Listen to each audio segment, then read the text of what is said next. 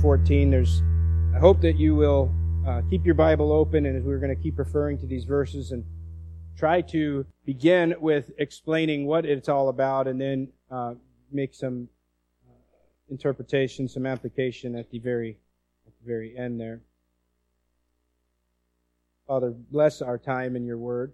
Bless our eyes that we may see and our ears that we may hear. Give us the milk of the word. Give us the meat of it. We recognize that we cannot live by bread only, but by every word that proceeds from your mouth. We ask that you would speak to us, for we, your servants, hear. We pray this in Jesus' name. Amen. Outside of weekly church gatherings, the two most popular reasons I think that people gather at a church are for weddings and for funerals. And both, as you no doubt have been to and, and experienced, have both have a very distinct feeling to them. You can walk in to a funeral and know what's going on. You can walk into a wedding and get a very uh, separate feeling, uh, recognizing what's going on. And maybe the most distinguishing characteristic of a wedding is that atmosphere of joy. You know, weddings are supposed to be, not always, but are supposed to be happy, cheerful occasions. Any tears that you would see at a wedding are tears of joy that are hopefully going to be dried and uh, replaced with smiles and laughs. There is laughter and celebration. There is hope. There's anticipation for the future of the, uh, of the couple there.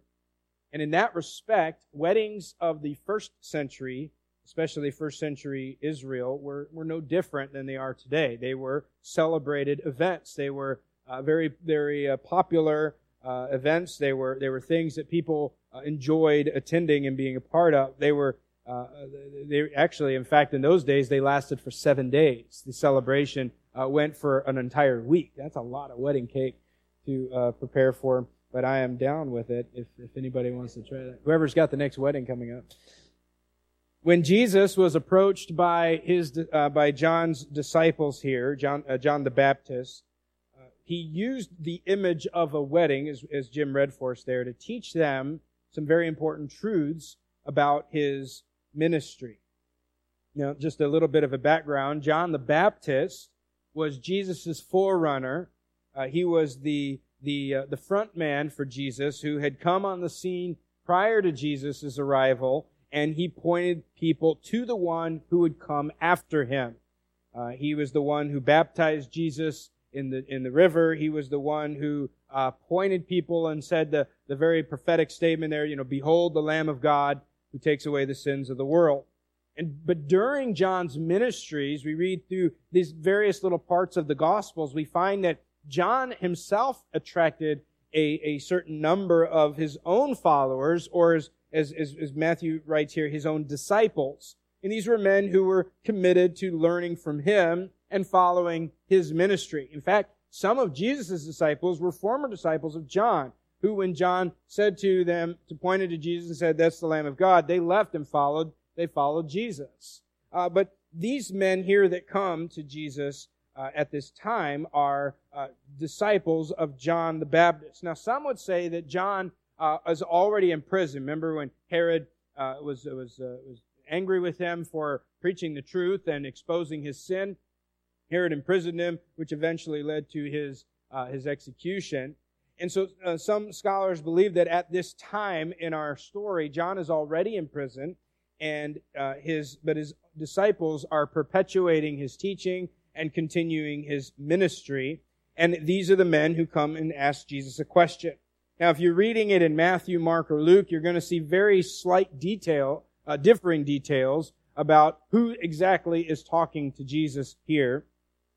But in the way that each evangelist ties the story to the previous verses, it's really easy to imagine that Jesus is still sitting around the table in Matthew's home. Remember last week when Jesus, we, we, we covered the, the section where Jesus came to Matthew's house and he was sitting around the table, uh, eating and fellowshipping with tax collectors and sinners. And the Pharisees had a big problem with that. And, and it seems here that John the Baptist's disciples were either a part of that uh, first story or they came afterwards and we see that they have a problem now with, uh, with another thing that Jesus is doing. Now look in verse number 14. I'm going to read it here a little bit uh, as we go through each part of these, um, each, each parts of these things. If you notice, if your Bible is, is uh, divided in, into little paragraphs and they have little subtitles, uh, mine here says it's a question about fasting. And I want you to recognize that it's not really about fasting. It's actually about something a little bit deeper than that. So verse 14, it says, Then the disciples of John came to him saying, Why do we and the Pharisees fast, but your disciples do not? Why do we fast, but not you guys? We, meaning John's disciples and the Pharisees, they fast, but you do not fast. This is actually the second complaint uh, or question in this narrative that's directed towards Jesus. The first one was back up in verse number 11. And there they said, you know, why does Jesus eat with sinners? Now they complain that Jesus is eating at all. First time it was, hey, why is he eating with those people? And now they've got a problem that he's actually eating instead of fasting. In uh, Luke, it tells us that they were uh, fasting, which is probably that in this time and during these days, they were fasting and they were kind of uh, shocked and maybe a little bit offended that Jesus was not fasting himself. And they want to know why does Jesus not direct his disciples to fast like they do? That's important for us to understand that fasting was an integral part of the Jewish religious system. It was, it was, it was very important. Uh, and, and we've seen a little bit of that when we were back in Matthew, uh, Matthew 6 when Jesus taught a little bit about fasting. But if you were to go back all the way to Leviticus 16, you would see where God talks about uh, them them needing to fast, and, and you can just write that down and look at it a little later. But in Leviticus 16, God told Moses that He wanted His people to remember the Day of Atonement once per year, and the phrase there is to afflict themselves. He wanted them to remember or recognize the Day of Atonement by afflicting themselves. Well, Psalm 35:13 says, "I humbled or afflicted my soul with fasting." And so uh, God's people understood that when he, they, they were supposed to afflict themselves, that meant that they were supposed to spend a period of fasting. Fasting, you probably know, I'm assuming you know, is that there is uh, there's no a period of no eating or even uh, drinking certain things. Now, over time, this tradition of fasting had increased from once a year to twice per week. So, and, and, and we see that a few times. We're not going to look at them in the, in, in the time that we have this morning, but there are a few times that we see it in the Gospels even where we find that good, godly, quote unquote, godly uh, Jews would fast twice a week, and that was kind of the measure of some spiritual superiority. And fasting, what had been intended as a meaningful spiritual exercise, had now become a perverted ritual, done more to please man than to please God. The first time Jesus mentions fasting, he says, don't fast like those guys do. They fast often, but they fast to be seen of men. Remember we talked about that, the three pillars was fasting and giving and praying. And all three times Jesus said, He didn't say don't do it. He said don't do it like they do it because how they do it is done with the wrong motives. And Jesus is, is not against fasting, as, as, you know, as we've seen in Matthew 6. And, and in fact, as a side note, if the disciples had taken to heart Jesus' teaching about fasting, remember what he said there? Do it in secret. If they had fasted as Jesus told them to, no one would have known that they were fasting to begin with. Because fasting is not a public event. It's not something you walk around and tell everybody, oh, I'm fasting today. I'm not eating because it is something that is supposed to be done to get God's attention rather than to get man's attention or man's approval. We could say a lot more about fasting this morning, but we're going to move on because uh, there's, the, the, the, the, answer to Jesus's uh, the question Jesus asked helps us to see the, the main point of this. So these disciples asked Jesus why he and his disciples were not fasting like they were. And, and as I said earlier, recognize here that though the question is about fasting, they're really asking something deeper. They're taking issue with more than the fact that Jesus and the disciples are enjoying a meal with or without the sinners present. They're eating and they shouldn't be according to tradition, according to what everybody else is doing. They should be fasting like everyone else. But what they see here is not just the fact that Jesus and his disciples are eating or not fasting. They see that Jesus is teaching something radically different than what has normally been taught. He's going against the traditions. He's going against the customs of the day, and they wanted to know why. And so this is the reason for their question. Why don't you guys fast like we do? Specifically right now, or maybe all at all.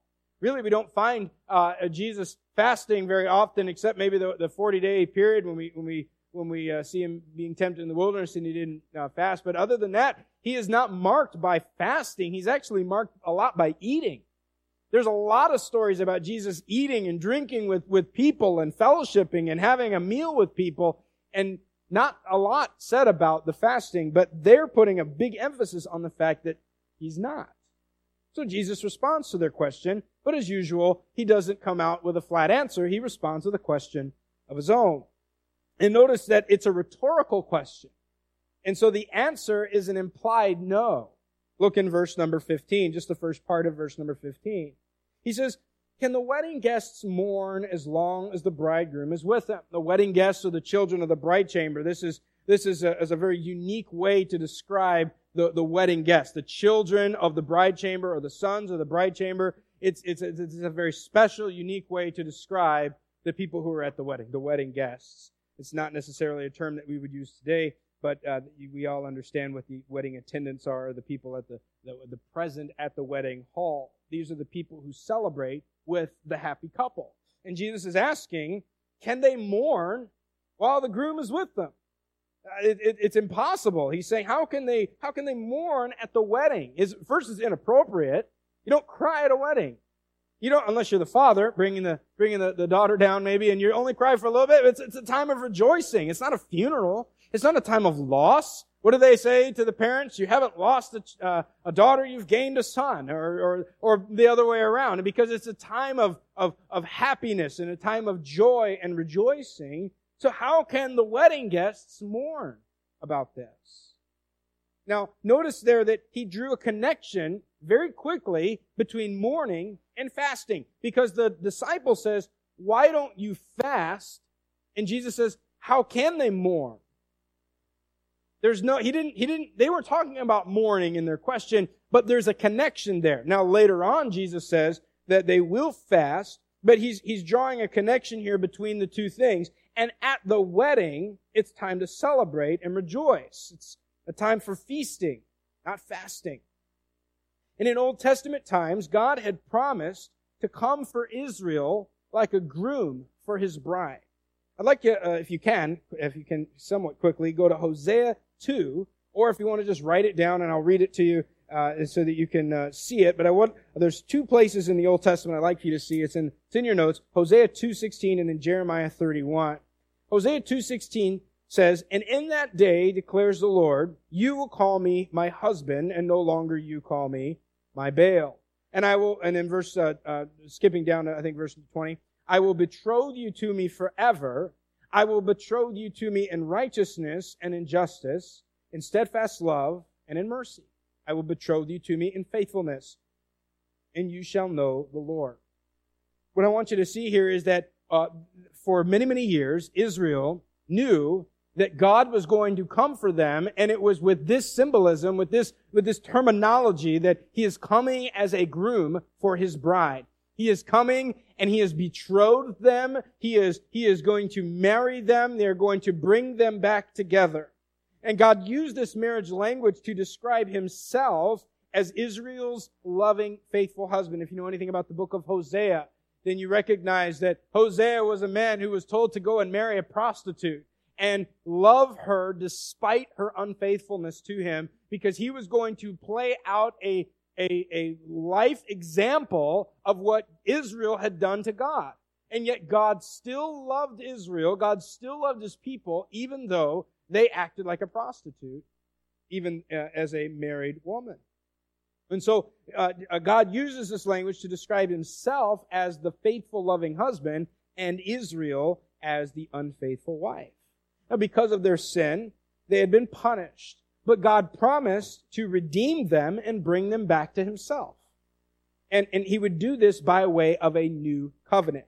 I mentioned Jeremiah 31, and I'm going to read from there in just a moment here. Jeremiah 31 and verse 31. But the first covenant that we recognize uh, was the covenant that came from Moses. And it's what we recognize as the Old Testament. The word testament is just another, another way to say covenant, but it's the, it's the Old Testament, it's the old law given uh, through Moses to God's people. Well, the new covenant that was promised to come would be better than the old one. And so Jeremiah 31 says, Behold, the days are coming, declares the Lord, when I will make a new covenant with the house of Israel and the house of Judah. Not like the covenant that I made with their fathers on the day when I took them by the hand to bring them out of the land of Egypt, my covenant that they broke, though I was their husband, declares the Lord. For this is the covenant that I will make with the house of Israel after those days. I will put my law within them, and I will write it in their hearts, and I will be their God, and they shall be my people. And no longer shall each one teach his neighbor and each his brother, saying, Know the Lord, for they shall all know me, from the least of them to the greatest, declares the Lord. For I will forgive their iniquity, and I will remember their sin no more. So, when Jesus was referring to the wedding guests not being able to mourn or fast while the bridegroom was with them, he was really saying, I'm the groom. I've come to redeem my bride. I am the groom promised in Hosea. I am the one bringing the new covenant that Jeremiah told you about. And as long as I'm here, there is cause for celebration and rejoicing, not mourning or fasting. Now, John the Baptist himself understood this. His disciples, though, apparently did not. At least some of them, he did not. In John 3.29, John told uh, his disciples concerning Jesus, he said, The one who has the bride is the bridegroom. The friend of the bridegroom who stands and hears him rejoices greatly at the bridegroom's voice. Therefore, this joy of mine is now complete. So John the Baptist understood that Jesus was the groom who was promised long ago to come and establish a new covenant that would bring God's people back to him. And John said here, the friend rejoices when he hears the bridegroom's voice. And in that way, my joy is now complete. And so Jesus was telling them that for now, it's completely appropriate for his disciples to eat and be merry, to rejoice and celebrate because the groom was there with them. But one day, he would be taken away. He would be taken away from them. Look back in, if you're back in Matthew 9, we're going to look back in verse number 15, but the second part of it, Matthew 9, 15b, it says, uh, the, uh, the, the days will come when the bridegroom is taken away from them, and then they will fast.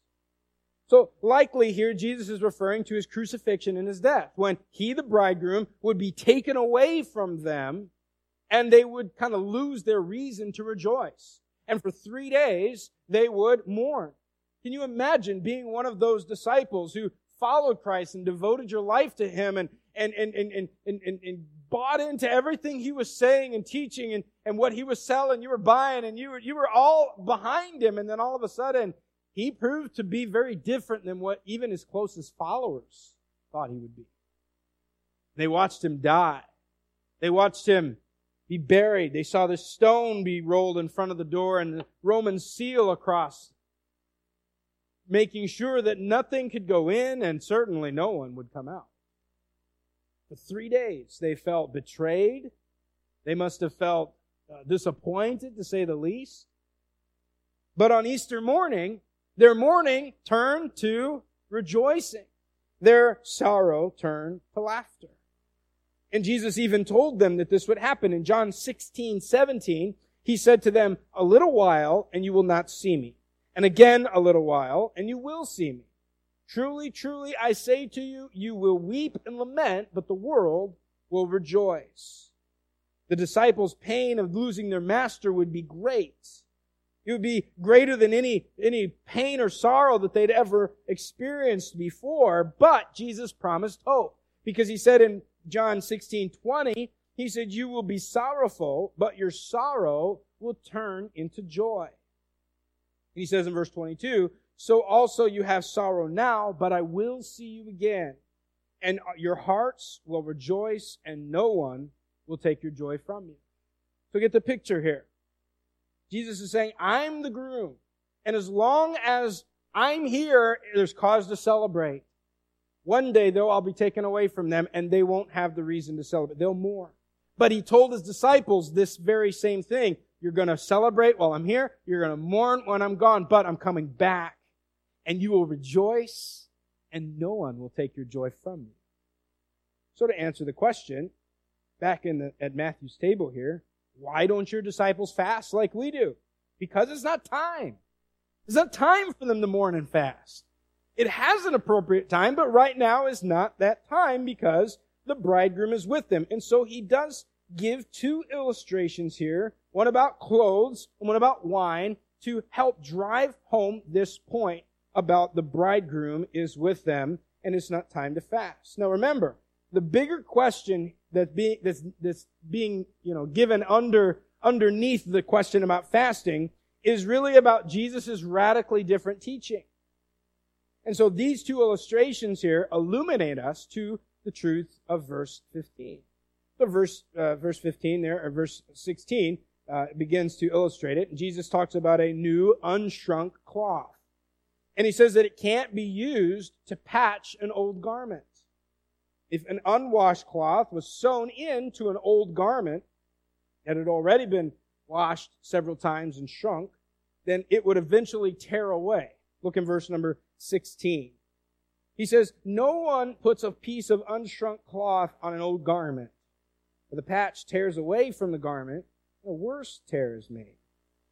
So, in other words, repairing an old garment with a new patch would actually make the tear worse than before.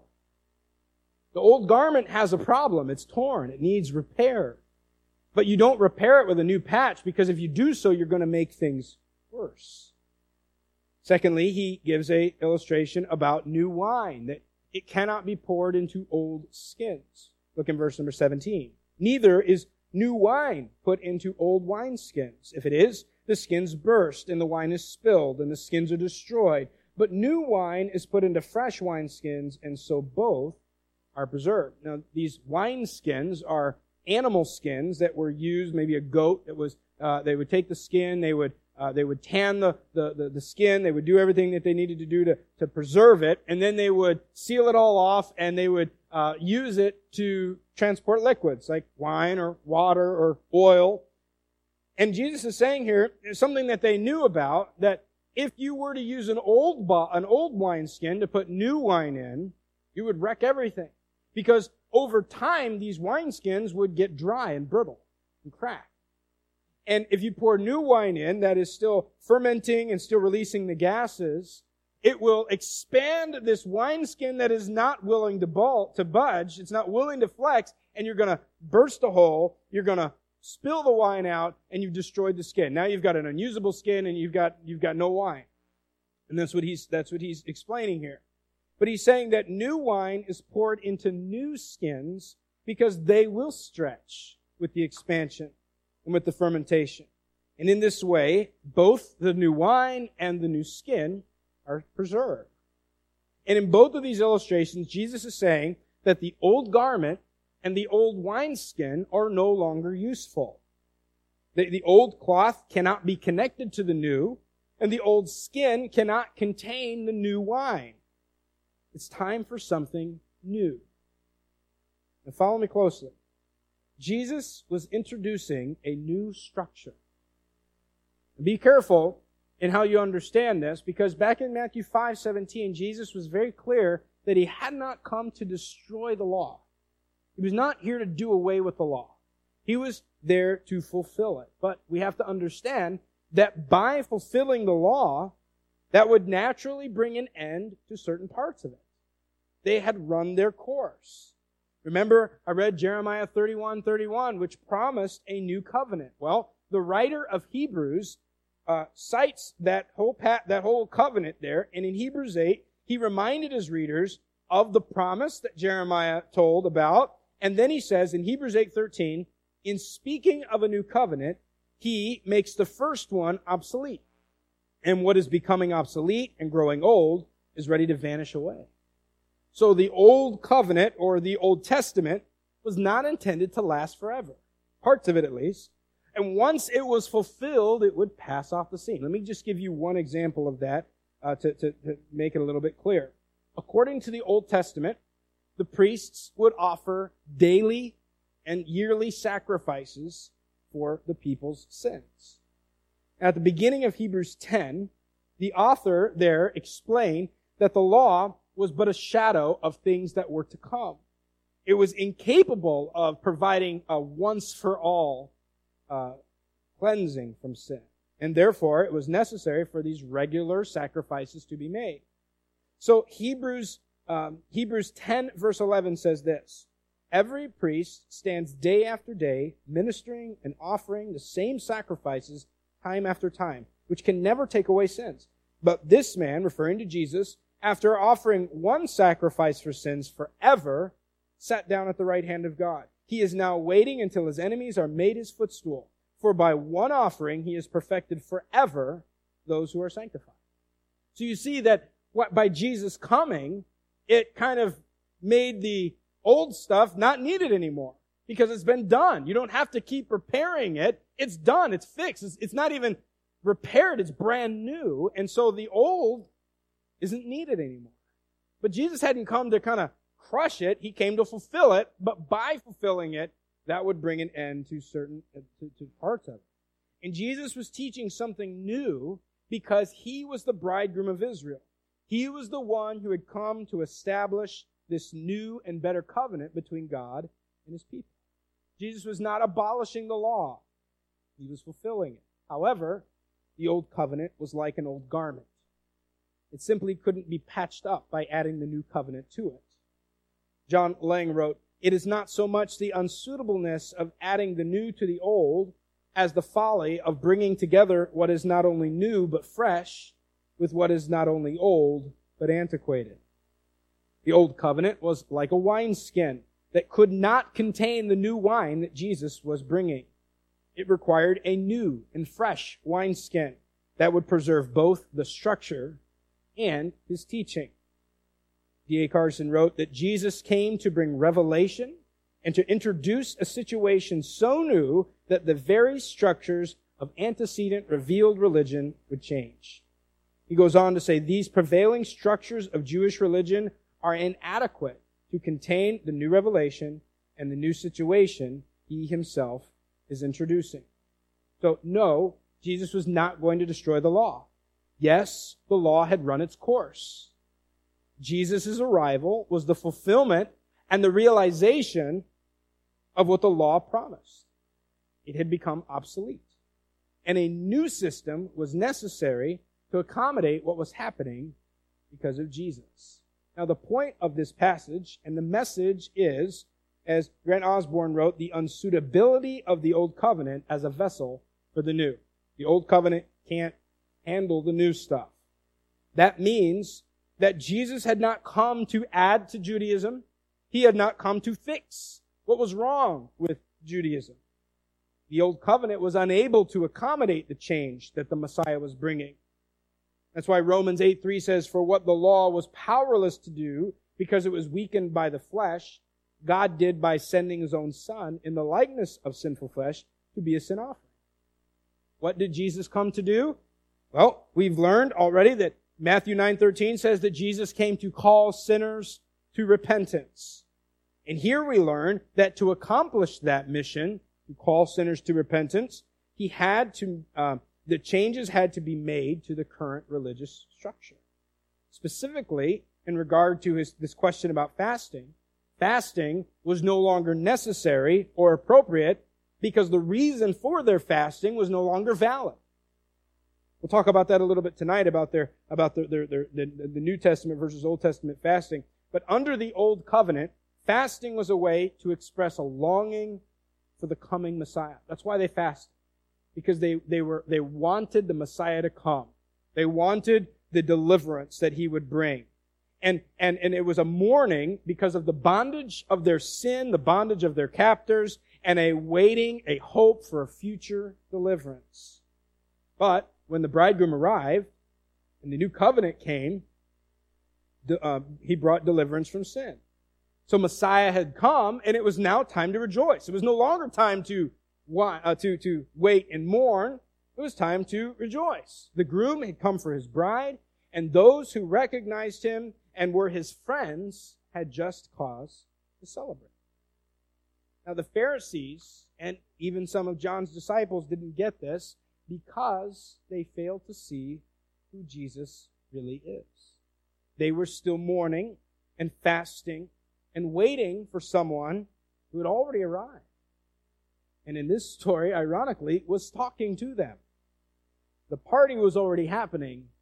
They were missing it question for us today is do we realize, do we behave as if the bridegroom has already come?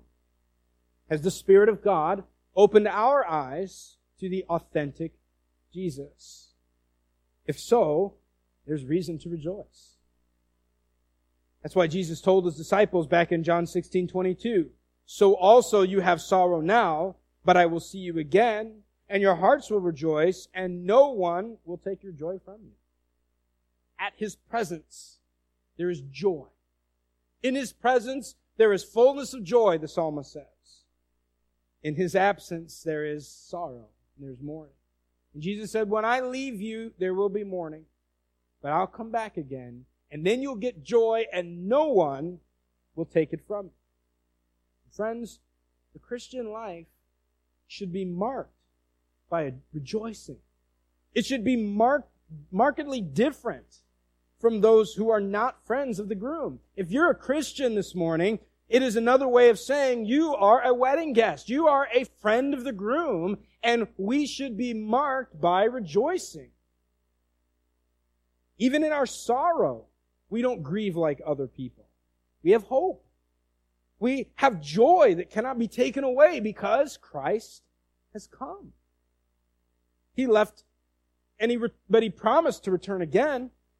And he said he wouldn't leave us alone. When he, when he, when he told the disciples in John 15, he says, I will ask the Father, and he will give you another helper to be with you forever, even the Spirit of truth, whom the world cannot receive because it neither sees him nor knows him. You know him, for he dwells with you and will be in you. I will not leave you as orphans. I will come to you. That's the, the promise of the Holy Spirit. That's why our joy can continue even in His absence, because though He is absent, He's not really completely gone. He has left His Spirit with us. So, Christian, does your life reflect the delight of knowing the good news? Can others see that you daily celebrate and rejoice that the bridegroom has come? Or are you like someone who weeps at the wedding? Is your life characterized by hopeless mourning in spite of the celebration going on around you? Are you fasting when you should be feasting? That's the joy of the gospel. That though we deal with sin and we deal with loss and we deal with hurt, we can still rejoice in the Lord, as Paul says, Rejoice in the Lord always. And again, I say, rejoice. In that context, Paul is talking about some very horrible things that have happened to him and to those people, but in the middle of that, he says, rejoice. Even now, we celebrate the Messiah's first arrival when he came as a baby, when he lived among us as a man, when he went to the cross and paid for sin. We celebrate that. We recognize that He died for sin. We recognize that He rose again from sin. We don't wait till Easter to recognize and remember that and rejoice in that. We rejoice in that every day. We are raised with Him. But we patiently wait for that blessed hope and the appearing of the glory of our great God and Savior, Jesus Christ. Christian. What's your life look like? Is it one that is marked by rejoicing? Are you in right, outright, upright, downright, happy all the time? Or do you look like everybody else that has no hope? I'm not saying that every day you have a smile plastered to your face. It's fake. talking about real joy, even in the midst of hurt, even in the midst of loss, suffering. Jesus wept, but his, his life was marked by joy. We don't recognize him as one who walked around mopey and sad and grumpy all the time. Get this. If you are in Christ, should change your face. really should. It should make, make us look different. Not weird different, but happy different. Why? Because we recognize the groom has come. Jesus told his disciples, if you loved me, you would rejoice because I'm going to my Father. The question we must ask ourselves is, am I living like I'm feasting? Or am I living like I'm mourning and fasting? Because I have good news to either tell you for the first time or to remind you again. The groom has come. And there is great cause for celebration. One day, there will be a huge celebration. But we don't have to wait for that. We rejoice today. We celebrate today as we gather. Tomorrow morning, celebrate another day of being in the presence of the groom.